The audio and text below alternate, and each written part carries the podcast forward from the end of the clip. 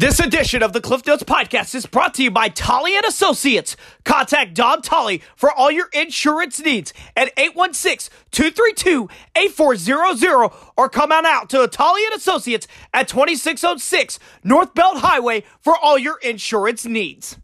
And welcome everybody to the Cliff Notes Podcast. I am your host, Clifton Grooms. Last night, we did the week one pregame show. Tonight, it is the week one postgame show. As tonight, I was able to take the trip to Noyes Field at Central High School to watch the Central Indians defeat the Ruskin Eagles. 49 to 14 was the final score there. We will run you through the game here real quick, and then we will run down all the other week one scores throughout the area. But first, let's run down what happened in this game between Ruskin and Central. Very first kickoff of the game, Gabe Fields returns it almost to the Ruskin 30. Fields would then punch it in for four yards out to make it 7 0 Central just like that. Ruskin would, however, answer the call on their first possession with a touchdown of their own. They would go for two because of penalties on the extra point attempt. They would go for two and would convert, which would make it 8 to 7 Ruskin. That would be the only lead the Golden Eagles would have all night long. As Central very next possession would see Stowe Wetlaufer hook up with Titan Chandler for 60 yards to make it 14-8 Central. Indians' next possession, they would stop Ruskin's offense and then Stowe Wetlaufer, his second touchdown of the night, this time to Anthony Vassar, makes it 21-8 Indians. Wetlaufer to Vassar, Vassar again for a second time in a row, right on the next possession, 28-8 Indians. Ruskin, however, on their on the very next possession would return a kickoff from 73 yards out to make it 28 to 14. Central would still have the lead. That would be the final score. However, Ruskin would get as Gabe Fields would score his second and third touchdowns of the first half to make it 14 to 42 to 14 Central. That would be the score that we would go to the half with. Uh, right after half, Fields would score his fourth touchdown of the night 49 to 14 Central, and that would be basically the score we would end with. Indians defense basically shut down Ruskin's offense for the rest of the game. Final score Central 49, Ruskin 14. Indians go 1 0 on the season, heading into the big game on the South Side next week against Benton. We had an opportunity to get some post game after the show as we talked with head coach Reggie Trotter and sophomore Gabe Fields. Ladies and gentlemen, we are here on the Cliff Notes podcast live from Central High School at Noyes Field where the Central Indians just defeated the Ruskin Eagles to go 1 and 0 on the regular season. We are here with head coach Reggie Trotter. I'm coach. I'm how are you feeling going 1 and 0? Feels really good. Feels really good. You know, it, it, winning is hard. Winning is really really hard. And I think our guys were prepared and ready to go today and uh, obviously it wasn't a perfect perfect showing, uh, but you know what? We earned that win, and I and I'll take it every one of them I can get.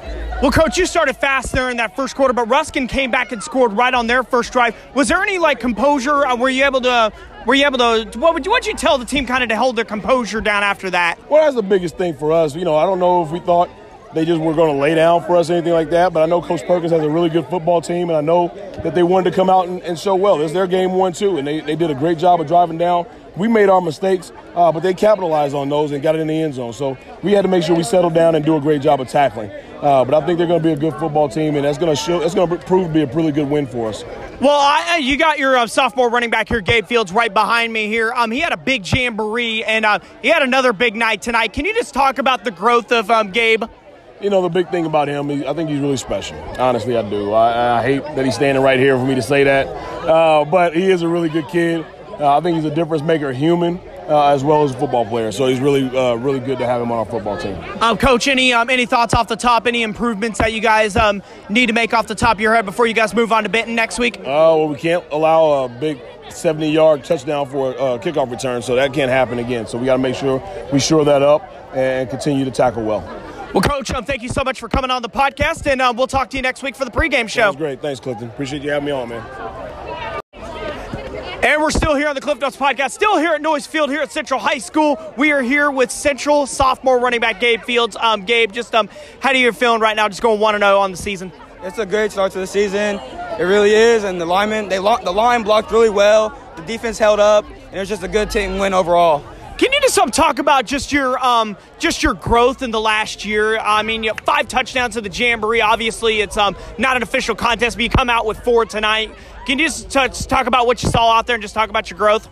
Well, the line really helped out a lot today, and they have been helping out through the summer, last year, and they're putting me in great positions to do better and get better every day. My teammates pushing me to be great every day, and I'm pushing them to be great. So overall, it's just a really good team chemistry thing building right now, and I'm glad to be part of it.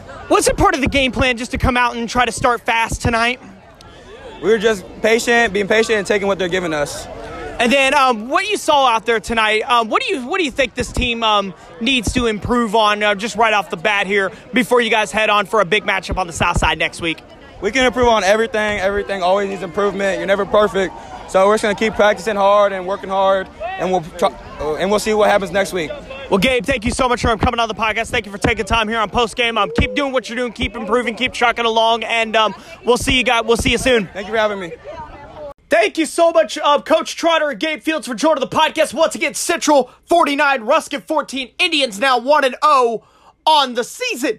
The rest of the week one scores go like this. Benton took care of their business on the road in Kansas City as they beat Kansas City Northeast 49 to 14. Center comes to St. Joe and gets a big win over Lafayette by the final score of 61 to 6. Savannah, in their three hour road trip to California, they walk out with a win 47 to 14. I know Coach Hayes, based on what we talked about in the pregame show, he's very happy about that result. That's going to be a nice three hour bus trip ride home with a win there for the Savages. Blair Oaks beat Maryville tonight 54 to 14, uh, 54 to 42, I'm sorry. 54-42 in a high-scoring affair. Lincoln Prep shuts out Cameron 41 to nothing. Chillicothe all over Marshall 42 to 7. East, East Buchanan begins the defense of their state championship with a 48 to 14 win over South Harrison. Mid Buck goes to Princeton and gets a 49 to 22 win over the Tigers. Polo 30, West Platte 26 and a close game. Lafayette County all over Hamilton 61 to 23. Lathrop shuts out Lexington 39 to nothing. Lawson edges out Oak Grove 20 to 16. Gallatin all over North Platte 51 to 16. Maysville puts the whipping sticks on Plattsburgh 70 to 6. Trenton with a nice win over Brookfield 29 to 8. And then we get into some eight-man scores here. Bishop LeBlond 66, Pattonsburg 44, and a high a scoring offensive shootout. Now, here's a game that's going to be delayed until tomorrow. St. Joe Christian was leading Stanberry 14 to 8 in the second quarter with 8 minutes and 7 seconds left in the half. Now, now there was a malfunctioning of the lights on the field in Stanberry, so that game will be postponed until Saturday morning at 10 a.m where that game will resume, where it will be 14 to 8, St. Joe Christian in the second quarter with 8 minutes and 7 seconds left. North Andrew over King City 28 to 14. Worth County over South Holt 60 to 12 at the half. Albany just pouring it on Rich Hill 62 to 8. Platte Valley over Mound City 52 to 28. Rockport 74 to Cap 20. And then the last score of the night, Stewartsville Osborne 26. The Wildcards defeat Nodaway Valley 26 to 6. Now, next week, I will be at North Andrew and Bishop LeBlond for that big eight man football game. And also next week on tap, we got the big um, game between Central versus Benton on the south side. And then another game in the area. East Buchanan will travel to Savannah for a good matchup there as East Buck will be taking on an opponent three classes up. So that should be a nice test there for the Bulldogs of East Buchanan. We will talk about all that and more on the week two pregame show. I want to first of all thank um, Central Athletic Director Dave Lau for his hospitality night for allowing me to come cover the Indians not only tonight but at the um, was allowing me into the um, volleyball jamboree on Tuesday night. Thank you so much, Mr. Lau, for your hospitality there. I want to thank the Central Crazies. I want to thank um, Strader Richardson, Bree Dudley, Lauren Wells, and all the company for facilitating some shirt sales for me tonight. Appreciate you guys so much and. We will see you guys for the week two pregame show here next week. Until then, take care, everybody.